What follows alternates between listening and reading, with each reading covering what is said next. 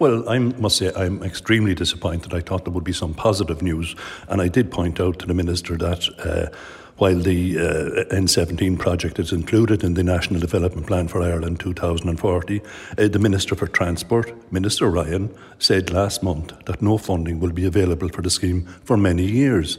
And I asked the Minister, Minister of State, was he prepared to contradict Minister Ryan?